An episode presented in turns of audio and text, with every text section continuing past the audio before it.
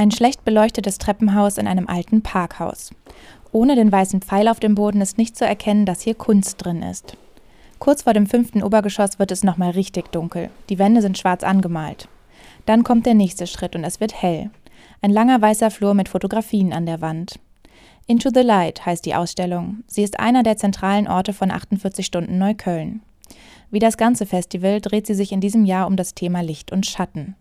Das ist laut Festivalleiter Thorsten Schlenger nicht nur im ästhetischen, sondern auch im gesellschaftlichen Sinn zu verstehen. Wir suchen eigentlich immer nach Themen, die, ähm, die sozusagen beides können, die sowohl einen politischen Kontext haben, eine, eine emotionale Kraft haben und gleichzeitig aber auch so eine formale Seite auch zulassen, weil wir immer versuchen wollen, möglichst viele künstlerische Formsprachen gleichberechtigt zu präsentieren. Bei Into the Light heißt das zum Beispiel, Street Art, die aus dem Schatten der Straßenecken hervortritt und auf dem sonnigen Parkdeck ihren leuchtenden Auftritt bekommt. An der Ausstellung beteiligen sich auch 14 Künstler aus Kaliningrad. Sie arbeiten in der Peripherie zwischen Russland und Europa und treten beim Festival mit ihren Werken ans Licht. Am zweiten zentralen Ausstellungsort von 48 Stunden Neukölln gehen die Besucher in den Schatten hinein. Out of the Dark ist im Kellerlabyrinth der ehemaligen Kindelbrauerei.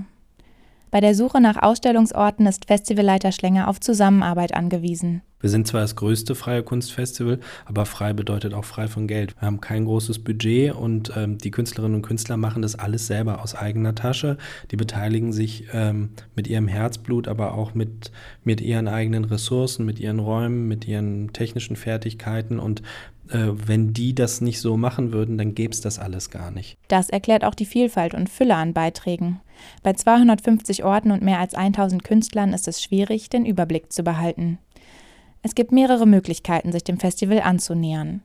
Wer sich eine Route zurechtlegen möchte, findet alle Spielorte und Zeiten im offiziellen Programm.